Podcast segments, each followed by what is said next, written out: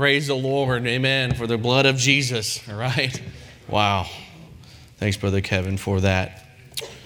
Well, it's good to be here tonight and good to be here at our sending church. And just want to thank Pastor for the privilege to uh, preach and to report and to stand behind this pulpit. Always take it a great honor and privilege. And so, thanks, Pastor, for the opportunity. Also, like to thank you, church. Since we got back in June, um, many people came to us and said that they pray for us every day. And it's awesome.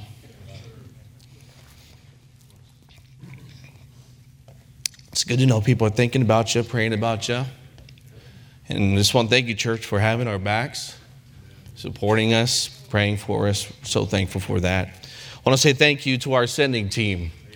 Uh, they've been a huge help while we were there on the first term, and then also since we've been back, just such a blessing. And, and I'm so thankful that uh, we have that program here at Southwest where we have sending teams for each missionary. It is truly a big help while we're there.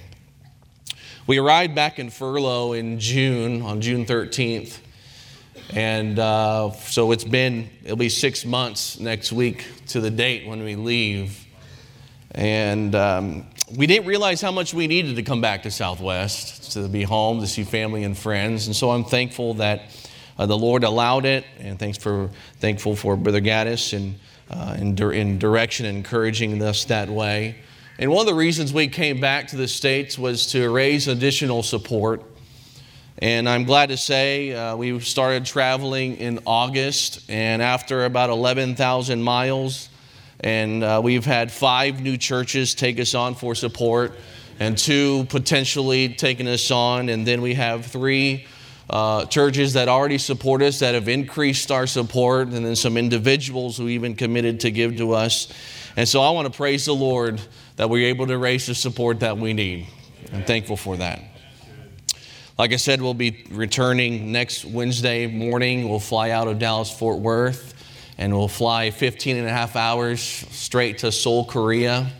Then we'll have a two and a half hour layover in Seoul, and then a four and a half hour flight to Cebu, Philippines, and then a nine hour layover, and then another hour flight to Dipolog. So uh, where we live. So, uh, 30, about a 33 hour trip total. So, if you would please pray for us.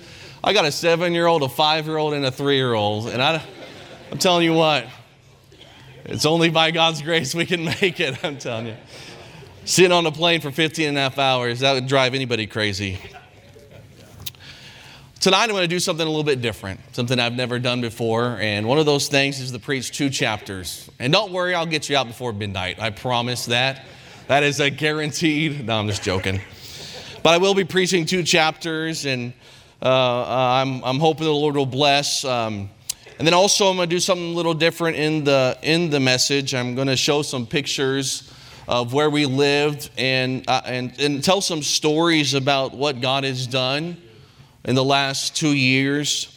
And, and, to be honest with you, I hesitated on even telling these stories because I didn't want to come across as being all about us or being about what we did. But in fact, I, I, the, the reason I want to tell these stories is to highlight what God did. And so when we first um, knew we were come back to the States, I began to pray and ask the Lord to show me what to preach if Brother Gaddis were to ask me to preach here. And so back in May, or Mar- uh, April, May, the Lord laid Acts chapters 13 and chapter 14 on my heart. And so I began studying those, and specifically, the Lord draw me to Acts chapter 14, verse number 27. And so, in this message, I'll be telling you stories of what God has done. And so, in order to be clear about my motives for this message, I'd like to tell you up front what we're going to do, what's going to happen. And I have four desired outcomes for this message. And I just want to be as clear as possible why I'm going to do it this way. Desired outcome number one would be that through the stories, you'd see what God has done and not what we've done. Desired outcome number two, by telling you these stories and showing you these pictures, I hope that it will help you to see how life on the mission field is and maybe help you pray for us, but then also for missionaries in general. Desired outcome number three, I want to give you our vision for this next term tell you our plans, what we believe that God wants to do. And then, desired outcome number four, I want to encourage those who may be struggling with, do, with what God wants you to do. And maybe it would encourage you and give you the confidence to do whatever He wants you to do through this message tonight. Specifically, what I've been praying for is that God would call more missionaries to the Philippines. So, with that being said, let's open our Bibles to Acts chapter number 13. Let's all stand. Acts chapter number 13. We're not going to be reading both chapters tonight. We're going to read a few verses. So, Acts chapter number 13. Now, in these two chapters, you find the first missionary journey of Paul and Barnabas and the things that they went to, the perils that they endured, the persecutions, but also the great victories that they experienced. And so, if you would, Acts chapter 13, we're going to read the first four verses. If you're there, say amen. amen. Follow along as I read. Now, there were in the church that was at Antioch certain prophets and teachers, as Barnabas and Simeon, that was called Niger, and Lucius of Cyrene, and Manaen, which had been brought up with Herod the Tetrarch, and Saul, which would be Paul. And as they ministered to the Lord and fasted, the Holy Ghost said, Separate me, Barnabas and Saul, for the work whereunto I have called them. And when they had fasted and prayed and laid their hands on them, they sent them away. So they, being sent forth by the Holy Ghost, departed from Seleucia, and from thence they sailed to Cyprus. Now, in verses 5 all the way to chapter 14, verse number 20, you'd find what happened during that trip, right? And the different places that they went to. So let's go down to chapter 14, verse number 21. They're ending their missionary journey, and this is what happens. Chapter 14 and verse number 21. And when they had preached the gospel to that city, talking about the city of Derbe, and had taught many, they returned again to Lystra and to Iconium and Antioch. And this is not the same Antioch where their church, their Sunday church is, this is a different one. And when they returned to those cities, this is what they did. They, con- they, confirming the souls of the disciples and exhorting them to continue in the faith, and that we through, must, through much tribulation, enter into the kingdom of God. And when they had ordained them elders in every church and had prayed with fasting and commended them to the Lord on whom they believed, and after they had passed through Pisidia, they came to Pamphylia. And when they had preached the word in Perga, they went down to Attalia and thence sailed to Antioch, where they originally started their journey. Antioch. From thence they had been recommended to the grace of God for the work which they fulfilled. And when they were come and had gathered the church together, this is the main point or the main thrust of the message is here, they rehearsed all that God had done with them and how he had opened the door of faith unto the Gentiles. And there they abode long time with the disciples. Tonight, I'd like to bring a message entitled this Look at what God has done. Look at what God has done. Let's pray one more time tonight and ask for help. Father, I come before you again. And I ask you to bless Lord, I can't do this on my own. I need your help. Just, I pray that this message would be a help to those who may be struggling, but also an encouragement, and Lord, really to highlight what you've done. Please bless the next few moments in Jesus' name. Amen. Thank you very much for standing. You may be seated.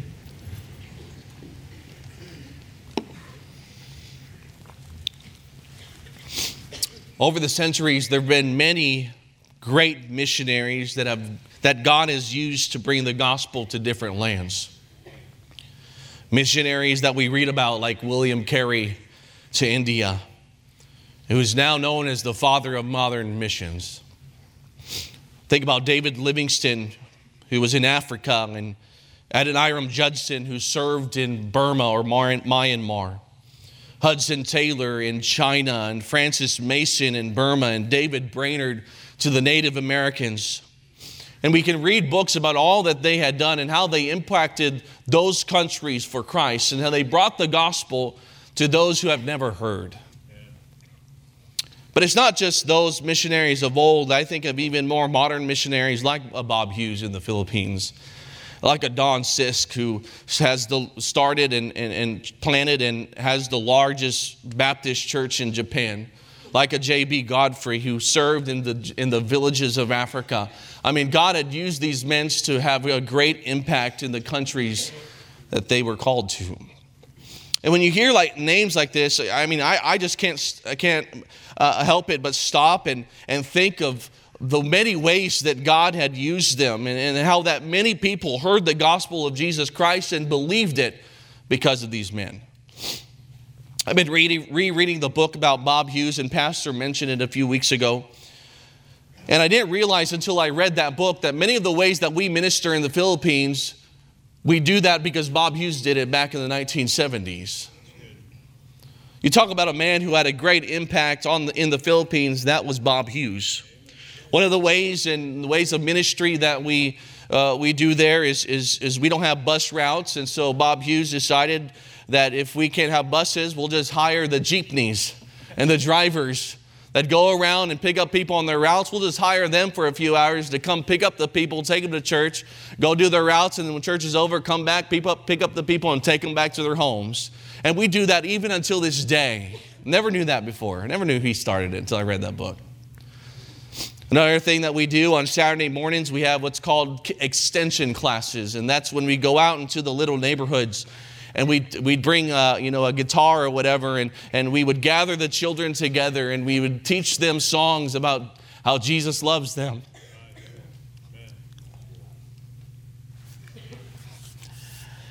And we teach them Bible stories from the beginning, how God created them, and how He died to save. I never knew Bob's the one that did that. He started that. And his mindset was if we can't bring them all to church, we'll go to where they are. It's awesome.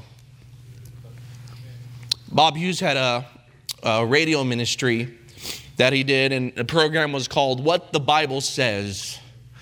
And that, that radio ministry has reached hundreds, if not thousands, of people with the gospel. And they built a huge auditorium where they could have 3,000 people in the auditorium and then 2,000 kids in the basement.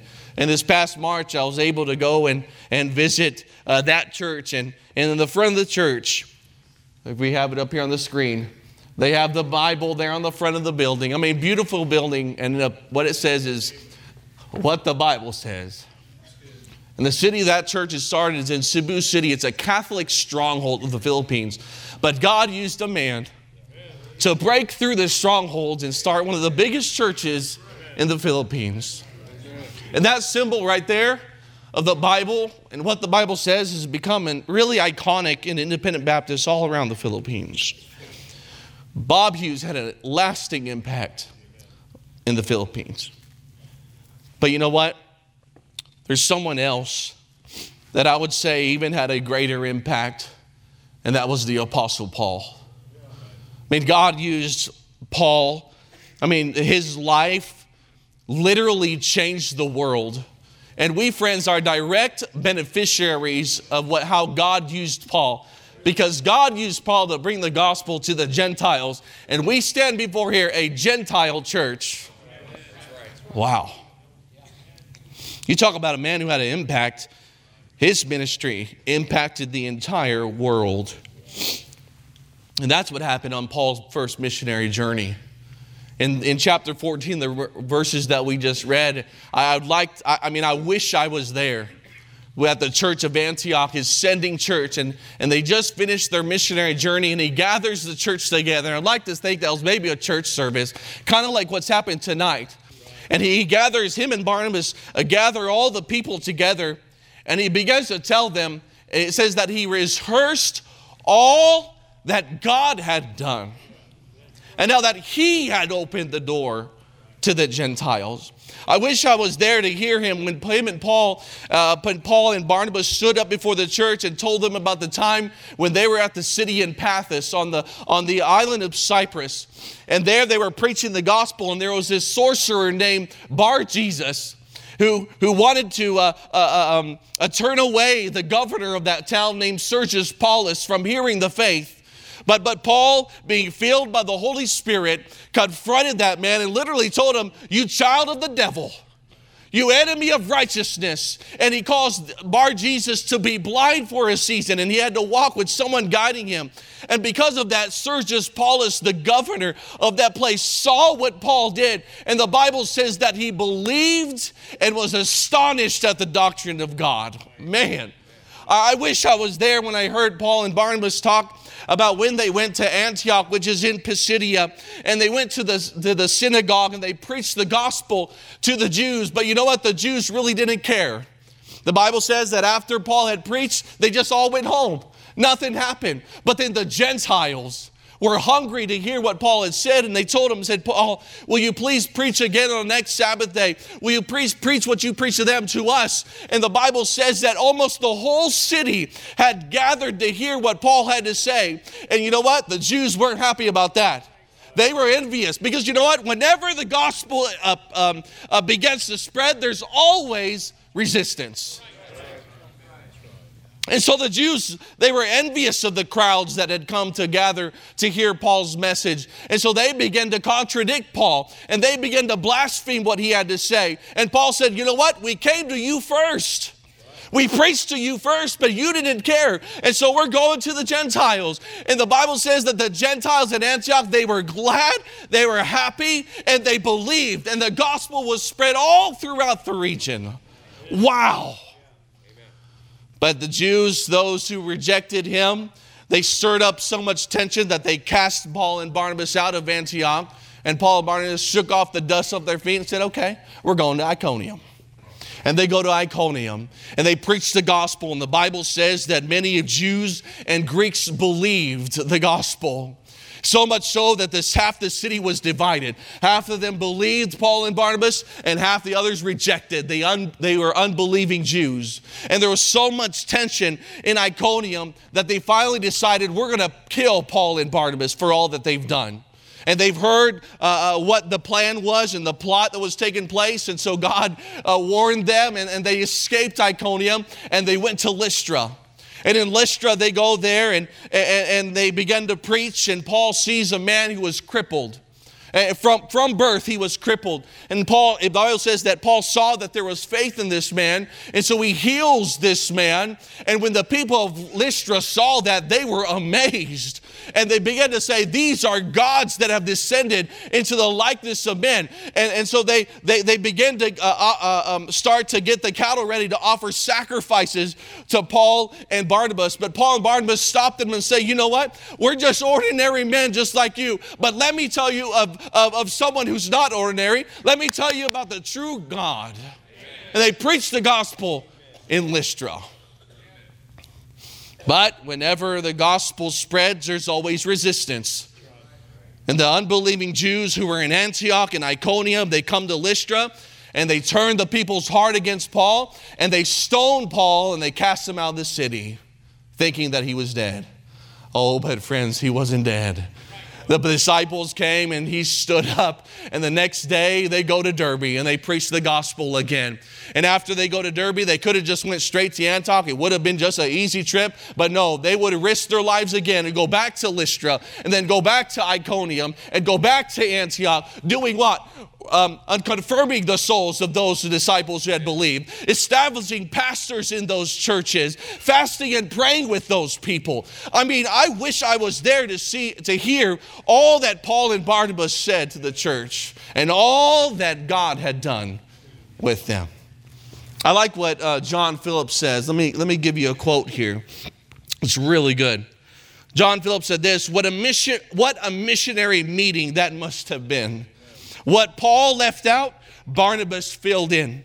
On Cyprus, confounding the magician and converting the magistrate. On Perga, the loss of Mark and the lure of the mountains. At, at Pisidian Antioch, the Jewish blasphemy and the Gentile belief. At Iconium, the multiplied conversion and the malicious contention. At Lystra, the deification and death. At Derbe, more souls and more goals. Uh, the homeward way, skirting perils, selecting pastors. Thus, the story unfolded, showing the decisions, the difficulties, the dangers of pioneer work on the mission field, and how to deal with them all. I mean, what a missionary gathering that must have been. But one thing I noticed, and one thing, a question that came to mind when I began studying these two passages and seeing the great victories. I mean, cities hearing the gospel, multitudes of people getting saved. A question came to my mind, and the question was this How were they so successful in fulfilling the work that God had for them? In verse number 26, it says that they returned to Antioch where they were recommended to the grace of God for the work which they had fulfilled. In other words, mission accomplished. What God, the work in, in chapter 13, where the Holy Ghost says, Separate me, Paul and Barnabas and Saul, for the work whereon until I have called them. That work in chapter number 14, it says that they fulfilled it. They, they accomplished it. And so, my question that came to my mind well, how were they so successful in fulfilling what God had for them? How are they able to see so many people come to know Jesus Christ? Uh, how did they escape the perils and, and escape the plots of stoning? How, how, did Paul not die there in Lystra? And, and what, what I came to realize really is the key in verse number 27 is that they, Paul and Barnabas, when they returned, they didn't tell them what they had done. They didn't rehearse about what they had done. No, no, the Bible says that they rehearsed all that God had done. And so the key here, friends, is this you can be successful, and Paul and Barnabas were successful in fulfilling the work that they were called to, not because of who they were and what they could do, but because who God is and what He can do. It was God the one that did it all. God's the one that caused Bar Jesus to be blind. God's the one that gave them the opportunity to preach to Sergius Paulus. God's the one that gave them the audience of Gentiles there in Antioch. God's the one that gave them the fruit there in Iconium and in Lystra and in Derbe. God did all that. And so I begin to think, well, if God did that for them, if God's the secret, or a secret, he's not really a secret, if God's the key, and if he did it for them, well, won't he do it for me?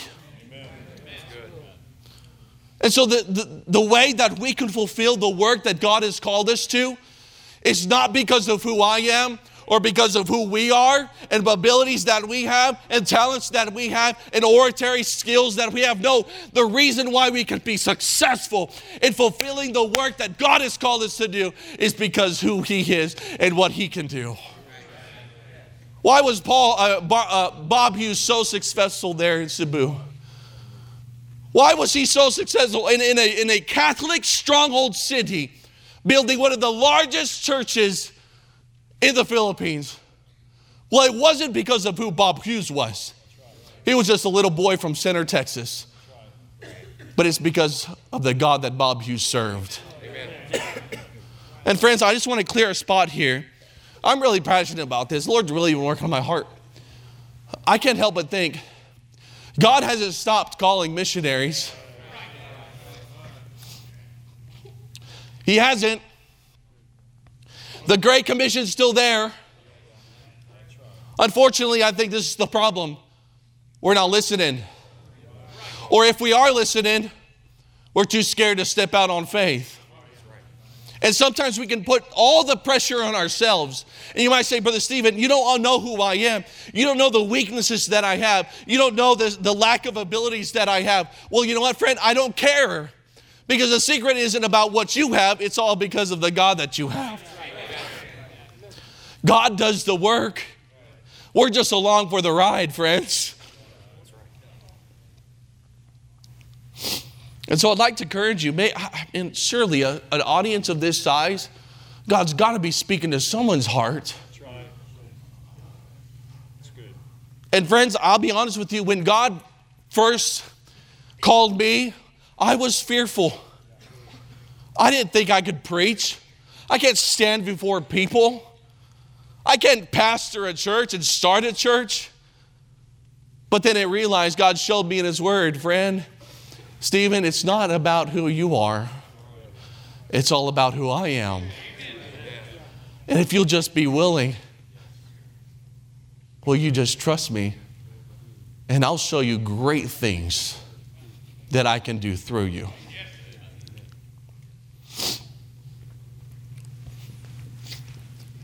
When we first got there in the Philippines back in December 2021, we, we loaded up.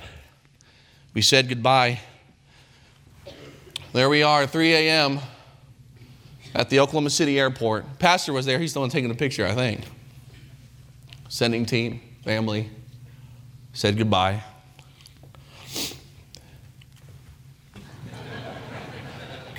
Packed up everything we had. I will never do that again, by the way. No, no, never, never. But what's amazing, we had a layover in Hawaii that night. And the next morning, I'm thinking, how am I going to take everything? And lo and behold, there's a Filipino guy at the airport. And he, God sends him to help us with our luggage. Oh, man, awesome. When we arrived in the Philippines, we moved to a little town, about 40, 50,000 people in, the, in Salug Valley. It was called Molave. And it was just, Salug Valley is, is really the rice filled capital of the Philippines. It's just a, a valley of rice fields with little cities, little towns. And so you can imagine it was quite the adjustment going from Oklahoma City to something like that. But God's, there's grace there. We were able to find three little apartments. One was our kitchen and schoolroom, the other one was our bedrooms and living room, the other one was my office and a spare bedroom. It was nine feet wide, the living room was, and maybe about 25 feet long. But you know what? We were happy. it was an adjustment. God stretched us, but it was awesome. We look back with the precious memories. We worked alongside Bruce Rice, his wife Jeannie, and daughter Emily. They've been missionaries in the Philippines since 1986. This is their uh, third church plant that they've done, and this is about an eight year old church called Salug Valley Baptist Church. And there we helped minister in whatever way we could. I was able to preach one night. And the amazing thing at Molave, at Salug Valley Baptist Church, is we got to see really missions come full circle. Because in June of 2022, Brother Rice resigned as pastor of, of Salug Valley Baptist Church, and the assistant pastor became pastor, and they are a self supporting, self propagating, independent Baptist church there in Molave. And, and, and, to top things off, they even have a missionary on deputation going to Cambodia. And so, American missionary went all the way to the Philippines to a little town in the middle of rice fields and started evangelizing the lost. People started getting saved. God worked a great work where now there's a church of about 120 people. And now that little town of, of, of in the middle of rice field has, has a missionary going to Cambodia to reach the 1040 window for Christ. Man, that's awesome. That was awesome. Here's another picture of the church there precious people. Wish I could tell you stories. You'll enjoy this. While we were there in Molave, for the, after about three months, we finally got a vehicle. and that's one of the funnest vehicles I've ever driven. Now, when I first got I, I got that we were so happy. I got the family and we, we drove around town just to drive, and people laughed at us. I mean, you imagine a six foot five man fitting into one of those. It was quite comical. You know, I get out and all of a sudden I'm bigger than the whole thing. But uh, that was awesome. We, we, we enjoyed it. That was fun. This is Brother Rice, his wife, their daughter Emily. She's Filipino, she's adopted. And this is Pastor Looper Ascenda and his family. He's the pastor. Pastor Looper is Subanon. He's from the Subanon tribe up in the mountains. And he came down to the city to find work at age 21, I believe. And just so happened that he got a job across the street from where we were meeting. I remember seeing him as a little kid. And somebody invited him to church, and he got saved. And three months later, he enrolled in Bible college. And he graduated in 2005, been working in ministry, and now he's pastoring a church. Wow.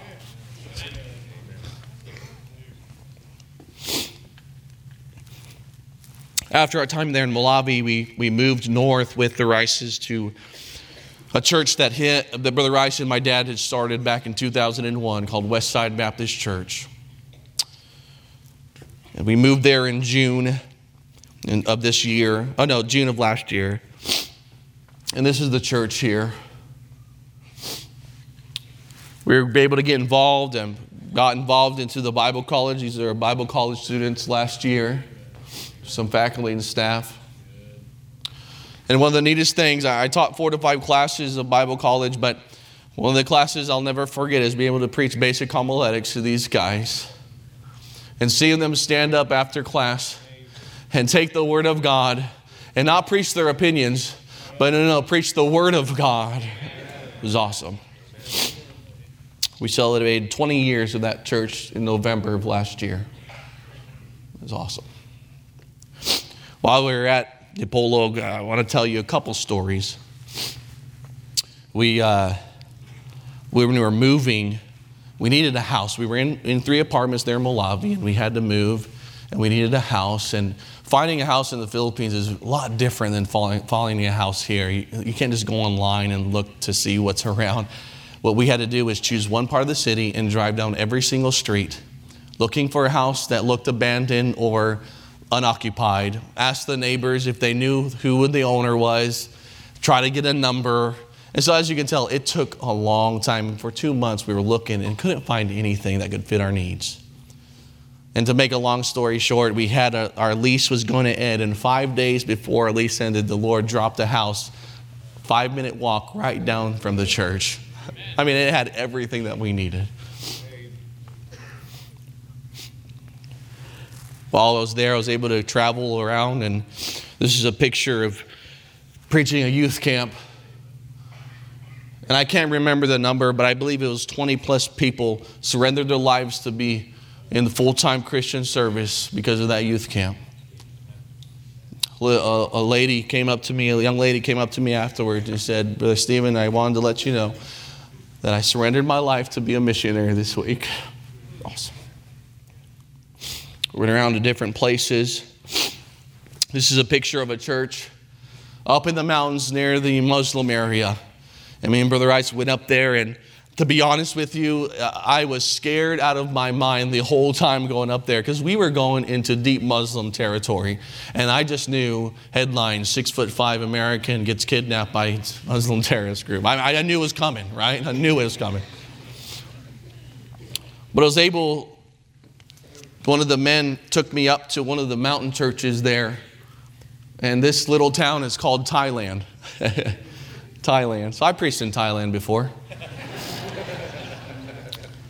I went there and it was a unique way the town was. The, the road divided the, the town, and everybody on the right side were Muslim, and everybody on the left side were Christian. It was interesting. It was at not this church, but in the same area I preached, and it was the first time I ever preached at a church where there was a dog laying right beside the pulpit. Never experienced that before. Another dog laying there in the aisle. But it was a packed out church. And, and, and this church and that church, it was the first time they've ever seen a white man. And so they were real, you know, they were tuned into the message. They wanted to see what this white man had to say. And I preached the gospel, and at that other church where the dogs were, four people accepted Jesus Christ as their Savior. It was awesome. This is another mountain church we were able to go to. I mean, God is doing an amazing work in the Philippines, friends.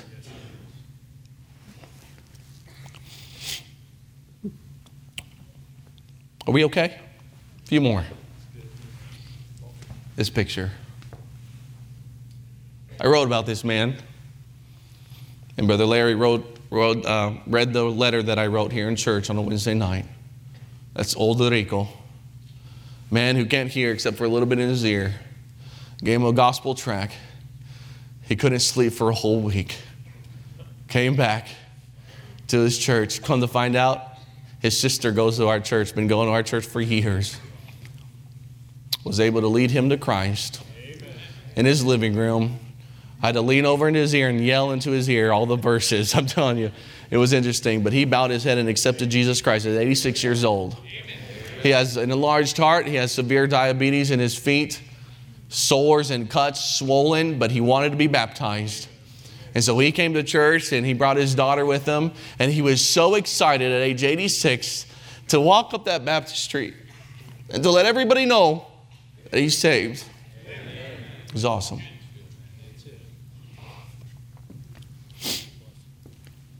One more story, then, I'll, then we'll almost be done. About a month before we left, there was a, a man in the church, his aunt had passed away. And funerals in the Philippines are a little bit different than funerals here.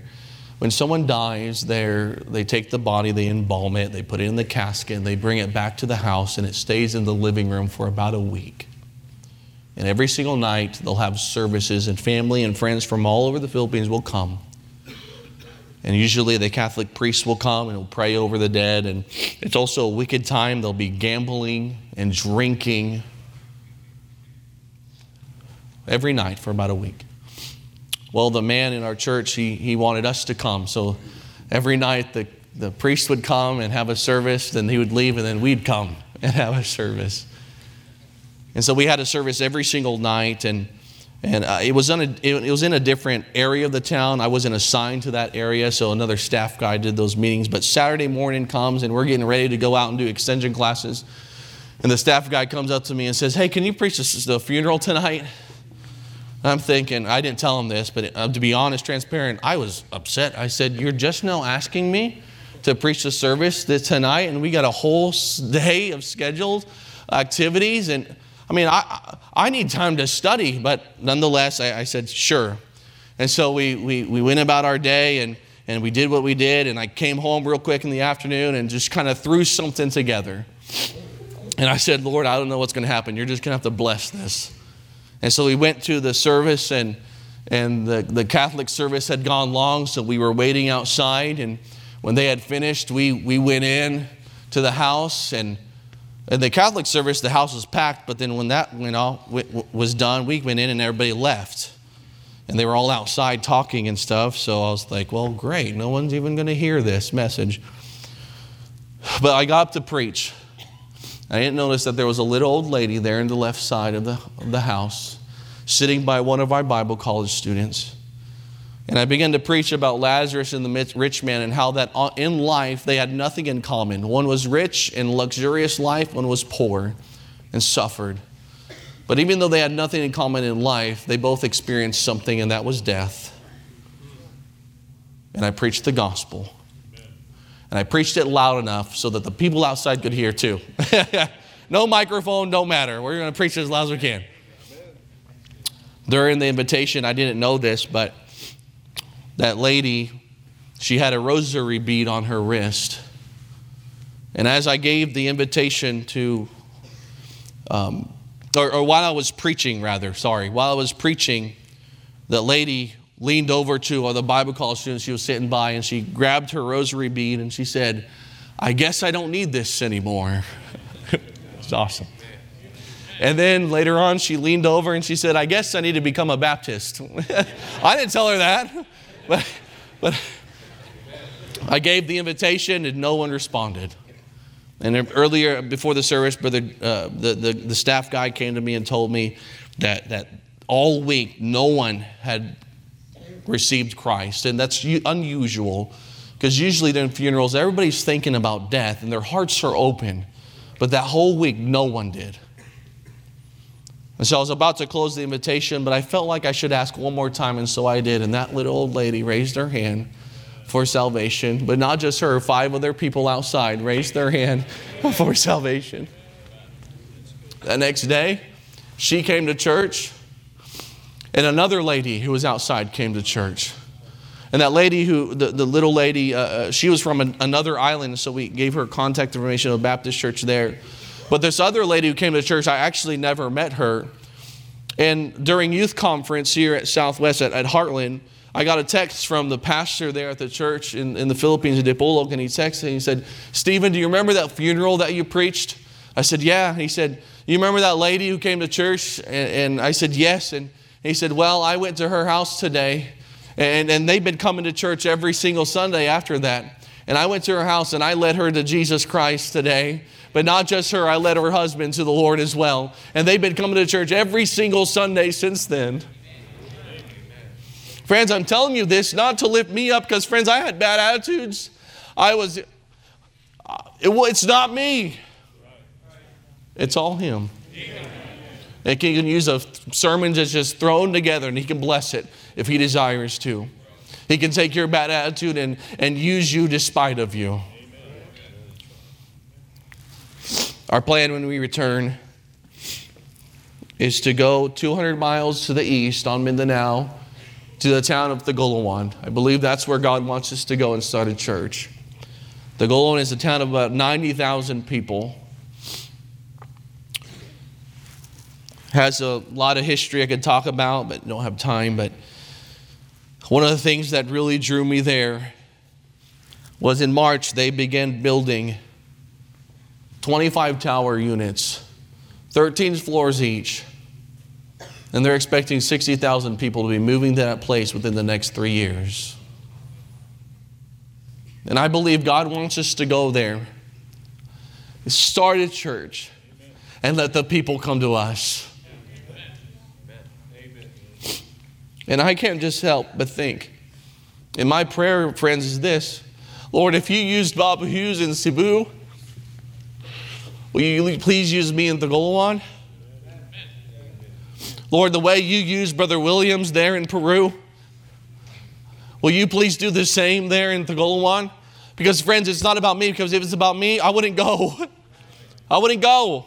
I know me. But, friends, this is, if you boil my message into this, eh, and this is what I want you to take home, is this knowing what God can do gives confidence to continue. Knowing that the pressure's not on me, friends, that really the pressure's on God, and, and honestly, there's no pressure to God. He can do anything. And so, friends, I ask, will you please pray for us?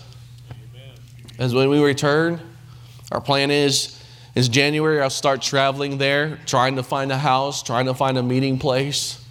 So you please pray. The, the Muslim activity has increased. There was a bombing Sunday of a Catholic Mass that happened in a university. And that's a 30 miles or so from where we travel through. So I don't know how that's going to look, but God knows. And friends, we're going to look for a house, but you know what? He supplied a house there in Dipolog, and I know He'll supply it again. He worked for Bob Hughes and built a building and, and, led people to Christ there in Cebu, and I know that He'll do the same in Tagoloan if I'll just trust Him. You please pray for us. But I again want to stop and say, maybe there's someone here that God wants you. He's called you to work because each of every one of us has a work that God wants us to do. It's not the same. Just because I'm a missionary doesn't mean all you have to be a missionary. No, there's, there's different works that God calls us to do, whether that be being a Sunday school teacher, by driving a bus route, being a bus uh, captain, teaching a Sunday school class, leading, uh, singing in a Sunday school class. I, I don't know. Uh, raising up your children to love God. God has a work for each and every one of us to do. And friends, there's just confidence to see, look what God has done before. Therefore, we can look to the future with confidence and say, by God's grace, He'll do it again. So, what does God want you to do? Maybe you're fearful. Well, friends, there's confidence to the continue knowing what God can do. Just step out on faith because He's the one in control. Honestly, we're just along for the ride. and it's exciting to see, man, I wonder what God's going to do next. And I hope maybe three, four, five years from now, I can stand behind this pulpit again and show some more pictures of what God has done. Let's all bow our heads and close our eyes. Heavenly Father, thank you for this message. Thank you, Lord, for the example of Paul and Barnabas and their faith in you and how you use them to reach the Gentiles, the Jews. And Lord, seeing what you've done for them really does give confidence to us now, knowing that you'll do the same. And so, Lord, I don't know how you use this message tonight. I don't know what people are dealing with and how you're dealing with them. But Lord, I, I pray that if there's someone here that you've called to be a missionary, that they would step out on faith and that they would surrender to that call.